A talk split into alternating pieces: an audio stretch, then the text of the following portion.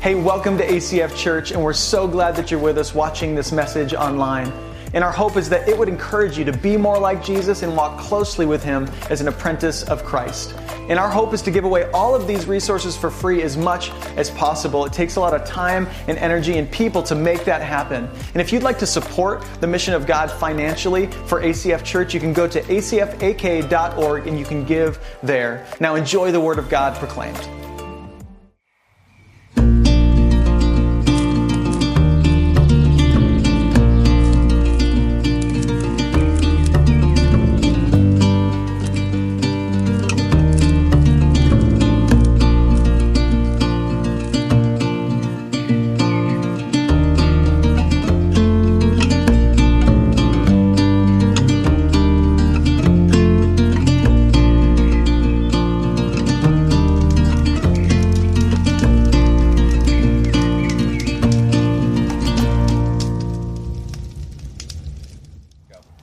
16, verses 19 through 31. There was a rich man who was dressed in purple and fine linen and lived in luxury every day. At his gate was laid a beggar named Lazarus, covered with sores and longing to eat what fell from the rich man's table. Even the dogs came and licked his sores. The time came when the beggar died, and the angels carried him to Abraham's side. The rich man also died and was buried. In hell, where he was in torment, he looked up and saw Abraham far away with Lazarus by his side. So he called to him, Father Abraham, have pity on me, and send Lazarus to dip the tip of his finger in water and cool my tongue, because I am in agony in this fire. But Abraham replied, Son, remember that in your lifetime you received your good things, while Lazarus received bad things. But now he is comforted here, and you are in agony. And besides all this, between us and you, a great chasm has been fixed so that those who want to go from here to you cannot, nor can anyone cross over from there to us. And he answered, Then I beg you, Father, send Lazarus to my father's house, for I have five brothers. Let him warn them so that they will not also come to this place of torment. And Abraham replied, They have Moses and the prophets. Let them listen to them. No, Father Abraham, he said, but if someone from the dead goes to him, they will repent. And he said to him, If they do not listen to Moses and the prophets, they will not be convinced, even if someone rises from the dead. So, after that text, some of you are thinking this was probably the week to skip church or not watch online, but this is actually one of the most important topics that we discuss as a church. We're going to talk a little bit about a biblical understanding of what hell is today. And I know some of you are like, man, I'm not interested in that, but this is such an important topic. And I'll be honest, as we talked about uh, the different parables we would discuss in this series, I thought, man, let's just skip over this one. Let's talk about something different. But really, right now, this is a really important topic to discuss. It's something that if we don't understand hell, we don't understand this part of the biblical narrative, it, it skews our understanding of God and it skews our understanding of what we're to do on this earth right now. And, and there's really a couple of different uh, misunderstandings I think people generally have about hell. The first is just that there is no life after death. There's nothing coming, that uh, we are temporary souls, temporary beings, and there's nothing after the moment that we go into the ground. And, and, and I would say that's, that's actually false. There's something coming for all of us. And so that's one view is that, hey, it doesn't matter, hell doesn't matter, let's not talk about it or worry about it. The other view is this there is a hell. Uh, some people believe in maybe what the Bible says about the depictions of hell, but they would say, well, if you're a decent person, if you're not, you know, uh, super bad or you're better than most, then you're going to end up spending eternity in heaven with Jesus. And so you don't have to worry about hell. The, the second belief is also untrue as well. And so somewhere in the scriptures is the true meaning of, of this, this place, this, this thing we call hell. And we need to understand this uh, for our life here today. So the point I want to make as I start off today is this. Hell is actually more tragic than we realize, and it's better news than we ever imagined. Hell is more tragic than we realized, and, and, it's actually better news than we could have ever imagined. And so I'm going to attempt to, to draw a, a, distinction between the two and show you actually that both of them are true at the same time here today. And as we move into the story, our understanding of hell is going to help us with two things. First, how we understand ourselves. Again, how we, how we live this life on earth. and, and second, how we relate to other people our understanding of, of hell and what it is uh, helps us to know uh, how, to, how to care for the world, what it means to love the world, and, and how important it is that we make moves right now in this time that we live in. And so the characters in the story are really important for us to move forward in this conversation. The first character I want to talk about is the rich man. And some of you, as you read the story, you're like, I'm not that guy. I'm not the rich man. Don't have a lot of money. Maybe you lost a job recently. Maybe you're struggling financially, like many people are uh, during this COVID 19 season. But as we move into the story and we kind of compare ourselves to the different characters, I want you to consider that this rich man uh, represents not just financially rich people. Certainly that's part of it. And, and certainly Jesus talks a lot about the financially rich and how difficult it is, he says, for a, a rich man to enter the kingdom of heaven. There's something about our physical riches that often gets in the way of our spiritual blessings. But at the same time, I think we're rich in many things. Maybe uh, you're rich in talent and you're just that kind of person. You pick up a guitar, uh, you pick up a basketball, and you can just you can just do it. You can just figure it out, and you're really talented naturally. Maybe you're somebody who's rich in intelligence, and when you read, you retain knowledge. And maybe you're top of your class in college college. Maybe you started a business and it just succeeded really quickly and you seem to be rich in that way. Other people are rich maybe in, in beauty and in the way they look. And so they're just the kind of person that everybody's like, man, I wish I looked like her. I wish I could, could just kind of do my hair like she does and naturally look so beautiful. But a lot of people are rich in a lot of different ways. And this is who the rich man is in the story. As Jesus teaches about riches, one of the things he makes very clear is that our earthly riches can get in the way of an eternal perspective on life. And in fact, Jesus had a little brother, his name is James, and here's what James said. James says this in, in chapter 1, verse 9. He says, Let the lowly brother boast in his exaltation, and the rich in his humiliation, because like a flower of the grass he will pass away. For the sun rises with its scorching heat and withers the grass. Its flower falls and its beauty perishes. So also will the rich man fade away in the midst of his pursuits. And so, once again, both Jesus and James make it very clear that our work on this earth, not just the, the talents that we have or the riches that we have, but the actual fruit of our labor will be shown for what it is in the end.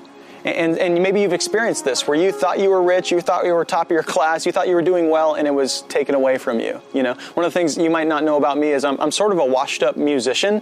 I used to lead worship for ACF. Now, uh, Mason and his team do an incredible job of that. Uh, I miss those days sometimes. I miss using that skill, but honestly, it's just not something I'm as good at anymore. I haven't been playing the guitar. In fact, the other day I picked it up and uh, I was terrible. I, I haven't been playing in, in months. My fingers hurt and my calluses are gone. And, and, like most things, whatever you pursue in life and work hard on in life, at some point, the fruit of that will be shown for what it is. And so I'll start with this Where are you rich? Where do you see riches in your life? And, and is there a way that those riches are getting in the way of an eternal perspective?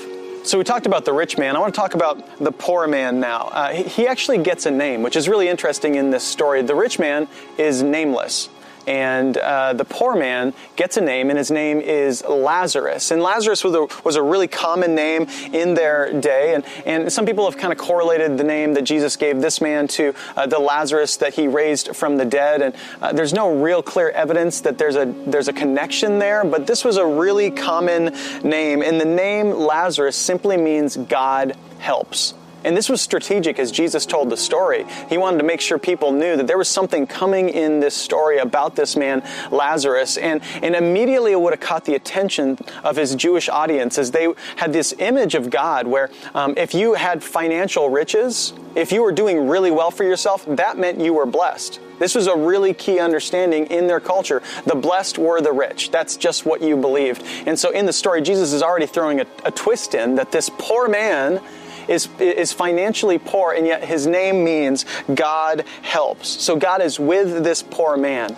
And if you were part of the, the Gentile or the non Jewish audience reading this or, or hearing this story, what you would have immediately thought is there's a place for me at the table. Like, I'm not part of that, that chosen crowd of people, right? Maybe I, I don't do well financially, and, and maybe I'm not top of my class, and, and people don't know me for my uh, religious beliefs or, or strengths in that area, but, but I am someone who God could love, who God could help, God could invite to the table. And so, depending on where you're at, you're hearing this story through a, a different perspective.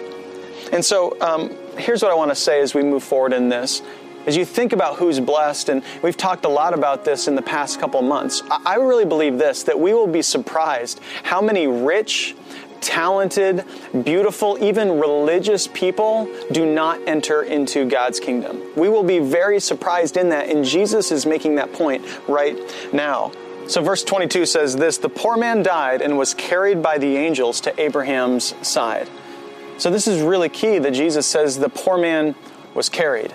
Uh, if you were poor in Jesus' day, you didn't get much of a funeral. It wouldn't have been something that went out, you know, to the masses. Large crowds wouldn't have shown up. You wouldn't have gotten a large grave site. Uh, people wouldn't have really known much about it because you're you're poor, and so you didn't have the ability uh, to actually put yourself out there and be known the way that the rich were known. And yet, in this situation, he says this poor man was carried by angels. I mean, think about that. The royalty that Jesus is already uh, placing on top of this poor man's existence and saying, like, hey, there's something coming about this poor man. Like, like there's something about his life and existence that's different from the rich man in the story. There's a royalty to him. He's carried like a royal person would be carried to the, the side of Abraham, to the place of Abraham. And so this is this depiction of, of heaven or an eternity with God. And so this, this poor man is carried to be with God. And so one of the things that we see in this is that your circumstances in this life, if you're if you're feeling poor and you're like, yeah, I don't feel like life's going very well for me, your circumstances do not determine your sonship. They don't determine that, that you are part of the family of God. There's so much more that determines those things for us. So it continues on, it says, the rich man also died. So two people both die. Once again, uh, this is maybe news for you, but we all die, right? The statistics are in, everybody dies. And so, two people, different places of life, both die. The rich man also died and was buried. 23, it says, and in Hades, being in torment. So, this is where the story takes a massive twist, and the audience would have maybe been shocked. And I can imagine people gasping, like, Are you serious? This rich man is now in Hades in torment, and the poor man is carried like royalty. This is insanity. And Jesus, again, a master storyteller, knew how to make a point and, how to draw the audience in. And so he says, This man is, is in Hades. And, and it, he goes on later in the text uh, to speak up. This, this rich man who has no name says, I am in anguish. I'm in these flames. And this is where the idea of flames comes in. And now, for some of you, this is where it starts to make sense. We're talking about hell, right? And for many of you, when you think of hell, you think of flames. And that's because flames are a well known metaphor used in the scriptures for what hell is actually like this fire, this flame, this torment that people feel. And, and this is really where it gets uncomfortable right? Because uh, the questions start to come up and we,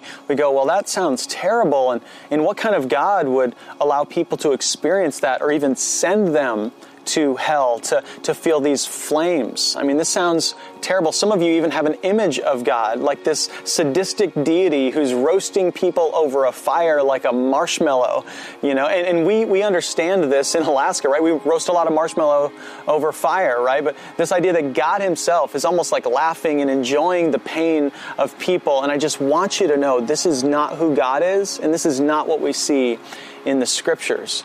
And so a question may be, is it literal flames? Is it a metaphor for something different? Uh, I remember I was reading about Pastor Tim Keller um, being asked this question by someone in his church. Like, are the flames literal flames or are they a metaphor? And he thought for a minute. And he said, Well, I think they're actually a metaphor. And the person sighed re- with relief, like, Oh, that's good. I'm glad it's just a metaphor. And then he went on to say, I think it's a metaphor for something unimaginably worse. which is not what any of us want to hear. Uh, when we think of flames and fire and hell, we think, well, that sounds terrible, but could there be something that's actually unimaginably worse than that? And a lot of arguments come up about what this is actually like. We've got people who believe in what's called eternal conscious torment, the idea that you exist forever burning in hell, right? And, and that's just something that, of course, none of us want to believe, but many people traditionally believe that you go to hell and you uh, feel this flame, whatever it is, whatever it's like, for eternity. And other people um, believe in annihilation, which is the idea that you would go to hell and that you would burn for a season and feel this pain, but then that pain would at some point die and you would you would disappear and, and then you wouldn't exist anymore. You'd be annihilated. And, and I want you to know these two perspectives and, and a few others, I would say that we can disagree on and we can all be part of the family of God and have different perspectives. But as I think of both, what I know is I don't want either of them. I don't want to feel that at all. Whatever this flame and torment and pain is, I don't want it for one lifetime, two lifetimes, you know, eternity. I don't want any of those things. But the deeper issue, there's a primary issue going on that Jesus is getting at. And I think here's the point for them, and here's the point for us. It's don't let the comforts of your circumstances cloud your view of eternity. That's what he's saying about this rich man. So, one of the things this rich man has done is he's, he's allowed his circumstances and his riches to cloud his perspective, to make him think that he's more blessed or more loved by God, or maybe he must be doing the right things. And I hear people say that a lot. Life's been easy lately. Man, God must be in it, right? I made this decision and it just was so easy. Certainly, God is blessing this decision. And I just want you to know that is not always the case, right? That's not always the case. Sometimes we make terrible decisions and it's really easy and it feels physically comfortable to do these things when really we are walking down what this parable would say is the road to hell itself. And that's not something we want to hear, but that's what this rich man did. So, what exactly is hell, right? That's an important question. Certainly, there's uh, some metaphors going on here throughout the scriptures as there's these different depictions of hell and descriptions of it. But what does the imagery of fire actually mean? Well, the first thing I think of when I think of fire is that it can't be ignored. It's not something that I simply overlook. If my house is on fire, I know it. Uh, one of the things I do is I'm a welder, and I have actually lit my pants on fire multiple times when I've been welding. And guess what I didn't do? I didn't say I'll get to that later. Like I'll just ignore that for now. No, the first thing you do is you try to you try to get the fire out. It's something that you cannot ignore, and I think that's important as Jesus uses the imagery of fire when talking about hell is it something that you cannot ignore. It's something that becomes an obsession. It's something that your eyes are focused on. And one of the things that we see in this story is this man, this rich man who is eternally in torment, right? It's all he can think about. It's all he's obsessed with, right? And so one of the things that I could say about hell is that hell is a never-ending, all-consuming obsession with yourself. Hell is a never-ending, all-consuming obsession with yourself. Now some of you are like, that doesn't sound that bad.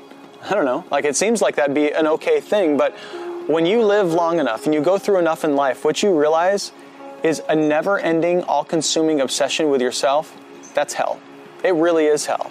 It's something that none of us have ever seen lead to life and flourishing in our existence. It actually steals our joy and steals our hope more than anything. Uh, maybe you've been in a place where you couldn't escape your shame, right? Because if you're obsessed with yourself, maybe you see the good, but you probably will see the bad. And as you've seen the bad in your life, and I've, I've seen it in mine, have you ever just laid in bed at night and been overwhelmed by a decision that you made that you're not proud of and just filled with a sense of shame? This is, is one of the images I have when I think of hell. I think of these, this fire, this thing that continues to consume and burn is like this, this feeling of shame where, where there's no potential of getting away from it. There's no waking up tomorrow and feeling better and you know there's no chance of making it right with that person that you wronged. No, it's just existence. Is this never-ending, all-consuming obsession with the things that I've done? Have you ever not been able to get out of your own head, been stuck in your own mind? Like, I mean, this is a scary place to be. And think about being that way for eternity and never having the opportunity to get out of your own head. Have you ever felt the sadness and the hopelessness of a self centered life where you're not serving others, caring for others, meeting the needs of others. And think of an existence where you could never do that. There was never the potential of repentance, of changing your mind and changing your ways, to, to come up with, with a new way of living. Imagine that. To me, this sounds like hell. I mean, it sounds like a hell that's, that's worse than a physical pain. And I think some of us have experienced that. When you think of physical pain, you think, I can put up with a lot of physical pain, but spiritual pain, emotional pain, that's the worst kind of pain. Verse 25. But Abraham said, Child, remember that you in your lifetime received your good things. And so I think we can be all uh, challenged by this as Abraham speaks to this rich man. And he says, Hey, whatever you were living for, it wasn't God and you experienced all that you could have experienced in your lifetime. Those good things that you experienced, that was the best. As I said a couple of weeks ago, for some people, this life is as close to heaven as you will ever get. And for other people, this life is as close to hell as you will ever get. And so he's essentially saying that, hey, rich man, talented man, beautiful person, whatever it is, you had your blessings. You had your good things, and that's what you lived for, and that's what you got. But now eternity exists, and there's more to come. And what is it that you're going to experience in the next? So, our understanding of hell determines two things. First, how we understand ourselves and how we relate to others. I want to talk about that for a minute. How does our understanding of hell determine how we relate to other people? If people believe in hell, our friends, our neighbors, our family members, if they actually believe in hell, what they believe is they don't want to go there, right? Most people would say that. Yet it seems that a lot of people today, they believe in some sort of hell, but what they don't want is any help. They don't want a God. They don't want someone to follow. They don't want anyone else to rule their life. I, maybe it's this belief that there is something coming in the next life, but again, I, I want to run my own life. I want to be the God of my own existence. And what we see clearly in this text and in this story and throughout the biblical narrative is that you can't have both. C.S. Lewis says this He says, The doors of hell are locked from the inside. Think about that reality that the doors of hell are actually locked from the inside. That the people that are there have chosen to lock the doors, to lock themselves in. And at a different point, he says this He says, There are only two kinds of people in the end those who say to God, Thy will be done, and those to whom God says, in the end, Thy will be done. All that are in hell choose it. Without that self choice, there could be no hell. No soul that seriously and constantly desires joy will ever miss it. Those who seek find, those who knock, it is opened. And so we just talked about that last week the idea that God wants us to, to knock on the door and to seek after Him. And Jesus even says that. Those who seek me will find me when they seek me with all of their heart. And so, this image that God is sending innocent people to this eternal torment, separation from Him, it's just not reality. We all have the information we need to make a decision whether or not we want to follow God or we want to be God. And this is what C.S. Lewis is saying is that some people choose to try to be their own God. And to those people, it's like locking the door from the inside out. It's, it's the people that say, hey, I want my will to be done. And at some point, God says, you can have it. Your will will be done. And there have been so many points in my life where I have gotten what I wanted and it has been hell. I have gotten exactly what I wanted and it has done something to my life that I, I couldn't fix later. And so, for a lot of people today, this is the story. This is where the story is going. And this, this actually challenges how we view hell and how we view people because most people think, well, hell is for those terrible people. Hell is for the people who are the worst of the worst. But what we see in this text is that hell is for moral people who just don't want a God. Hell is for people who, you know, who are really religious and, you know, try to pay their taxes and do good things, but they don't really want to follow Jesus. And heaven, if you read the Bible, is for the worst of the worst who choose to follow God and to trust in His grace. That's the story. It's such a different perspective than what the Jews of Jesus' day believed. And it's such a different perspective than what most people today in our culture believe about heaven and believe about hell the story is so beautiful when you actually look between the lines and you actually see the grand narrative. It's not about this God that's roasting people over a fire like marshmallows on a stick. It's about a God that is so filled with compassion that he would go through the hell that we deserve so that we can live with him. That's a loving God. And that's a better story. And that's one worth giving your life to. The story continues, and the rich man asks Abraham to send Lazarus to warn his five brothers about this existence and this anguish and this fire that he's feeling. Verse 29 But Abraham said, They have Moses and the prophets, let them hear them. And he said, No, Father Abraham, but if someone goes to them from the dead, they will repent. He said to him, If they do not hear Moses and the prophets, neither will they be convinced if someone should rise from the dead.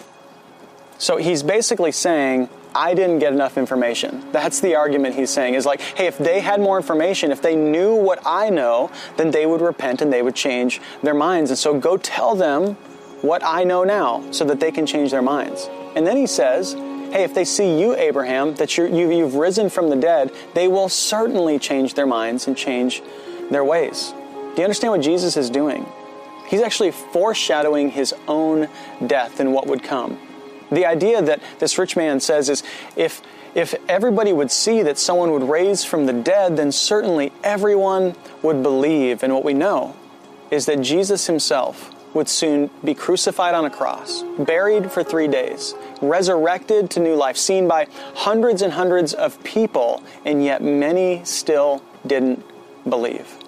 I think many of us play the same games. We think, well, uh, maybe I just need more information. Maybe I just need the right sermon, or you know, I just need a, a little bit more reading, or whatever it may be, to understand more of God. When the truth is, for most of us, we have way more information than we need to actually change our lives and repent of what we believe and choose to follow Jesus. It's typically not an information problem. It's also not a miracle problem. Uh, many people today would even say, Hey, God, just show me a miracle and then I'll believe. When the reality is, we pass by miracles every single day. We see the miraculous all the time. We just simply don't give God the credit for those things. And this was true in their day, that there were miracles happening, and certainly Jesus rising from the dead is, is the most miraculous thing that's ever happened in human history. And yet many people didn't believe, and still today, no matter what we see around us, if we don't want a king, if we don't want to live in his city, and live with Him as God, if we want to be our own gods, if we want to stand on our own accomplishments, our own skills, our own gifts, our own talents, then we can do that. No matter what we see, nothing will change our minds if we're not ready to have our hearts changed by Jesus.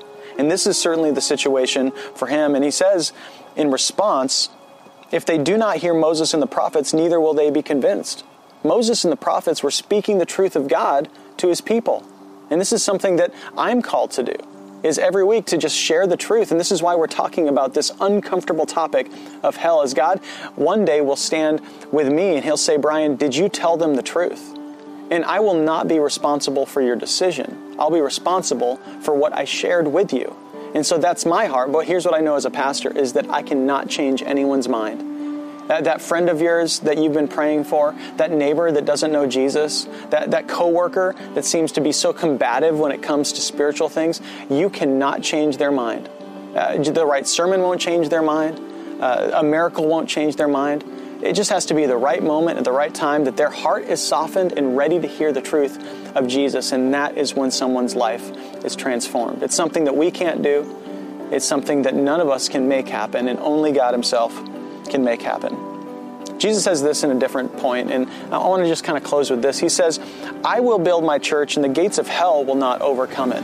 And as we talk about hell, and we live in this time that we live in right now, what we need to understand is there is certainly a spiritual battle happening. There is a battle all around us, and we would be wise to acknowledge it. And, and I love this text because he says, Those who truly want to follow me, those who are really part of my, my church, they will, they will actually continue on and they will overcome. But those who do not want to be in my family and those who are not part of the church will not.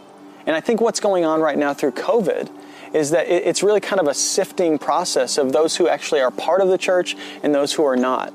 As we move forward in the next months and even years, what I know is that some people will continue to engage in the family of God and some people will not. some people who are part of the church will continue to be part of the church, and those who are not truly part of God's church will not. And that's what's being said is the church will overcome. And what we know about the church is it's not a building.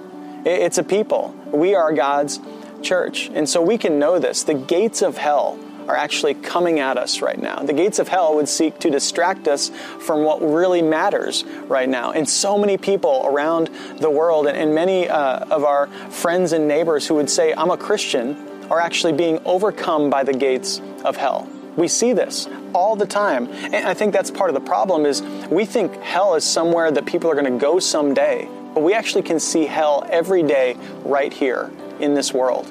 As we look at the scriptures, what we see is that in the beginning, God created humanity with love for each other and love for Him.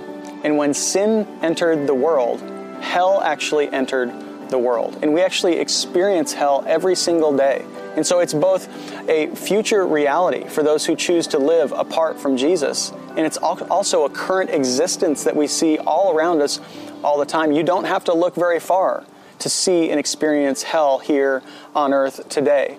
And many people would say this pandemic, it's like, it's like hell on earth. It's creating hell on earth. But I would say that it's more of revealing hell on earth than anything. In many ways, it's revealing our hearts. It's revealing the dark side of how we feel about each other and how we feel about people who are different than us and, and people who see things in different ways than we see it.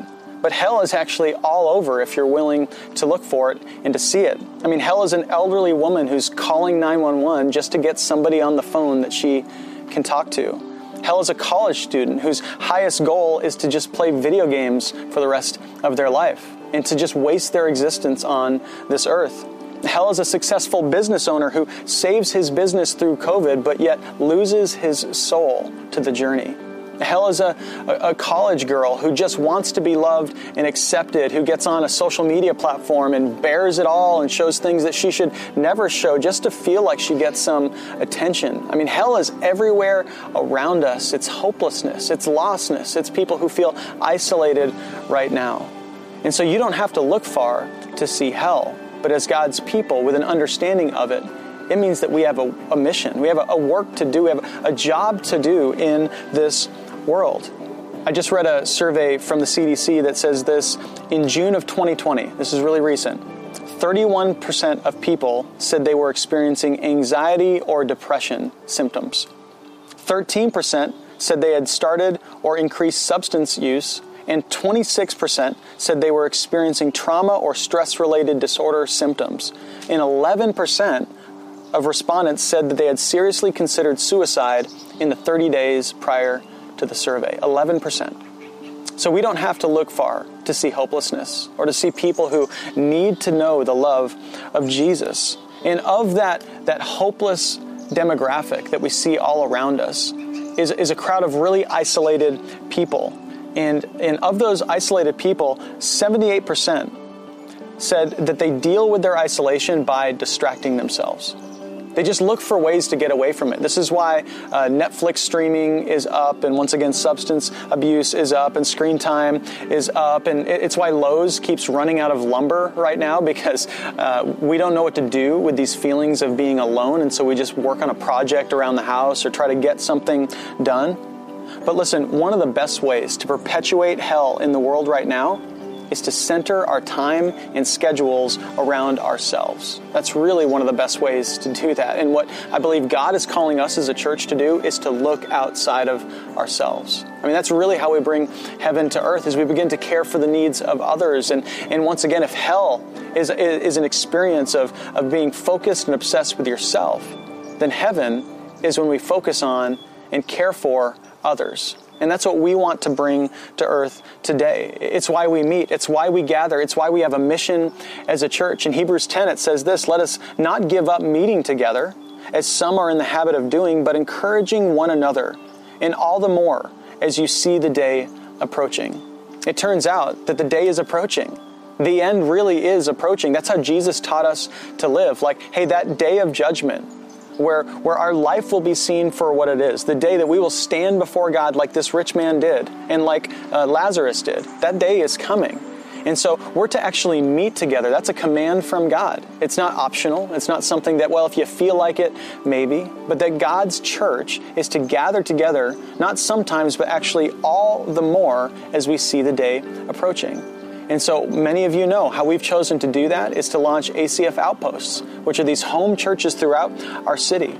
And that's our goal is to continue to depopulate hell in the city of Eagle River and in the state of Alaska and in the world through the way that we love each other and through the way that we live through this uh, difficult time. So ACF Outposts are all about finding your people. And this is a really big deal as we come into the fall, as it gets dark and cold in Alaska, is that you need your people. And as we just said, that we are called by God to gather together. Now, uh, that scripture doesn't say how many people have to gather together, but just that we are getting together as God, God's people and we are worshiping together, we are growing together, and we are serving together. And that's our heart for ACF Outposts. And so that you can grow together, what we want to do is every single week we're going to give you questions to talk through in your homes. And so the question I want you to wrestle with here in just a moment after you shut off this live stream is in what way do I see hell being perpetuated in the world around me?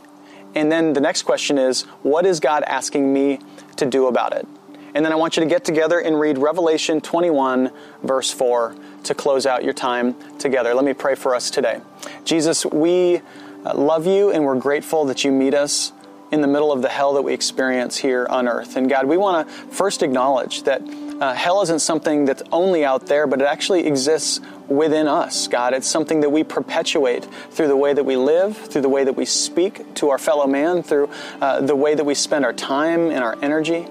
And yet, God, we don't want to do that. Father, we want to bring heaven to earth and we want to depopulate hell in our community. And so, Father God, would you reach through the hands and feet of ACF Church into our city? God, could we be the kind of people who, who show others how good you are and how loving you are amidst all of the loneliness and, and the hopelessness that people find themselves in? God, you created us to be loved to be secure and firm in our, our, our foundation of life, God, and to know that we are cared for and to feel at peace. And so, God, I pray that we would experience that and that we'd give that to others. Father, cause us to look outside of ourselves. Cause us not to be consumed with our own success and to lose sight of an eternal perspective like this rich man. God, cause us to be like Lazarus, who, who sometimes maybe are struggling and going through difficult things, but who have had uh, the willingness and ability to choose you as our Lord and Savior throughout all of the struggle of life. God, grow our communities. I pray you'd, you'd just deepen the conversations that happen in these homes, and that through the next four months, God, we would come to know you in new and profound ways. We pray it in Jesus' name. Amen. Amen. Love you guys. Thanks for watching this message from ACF Church.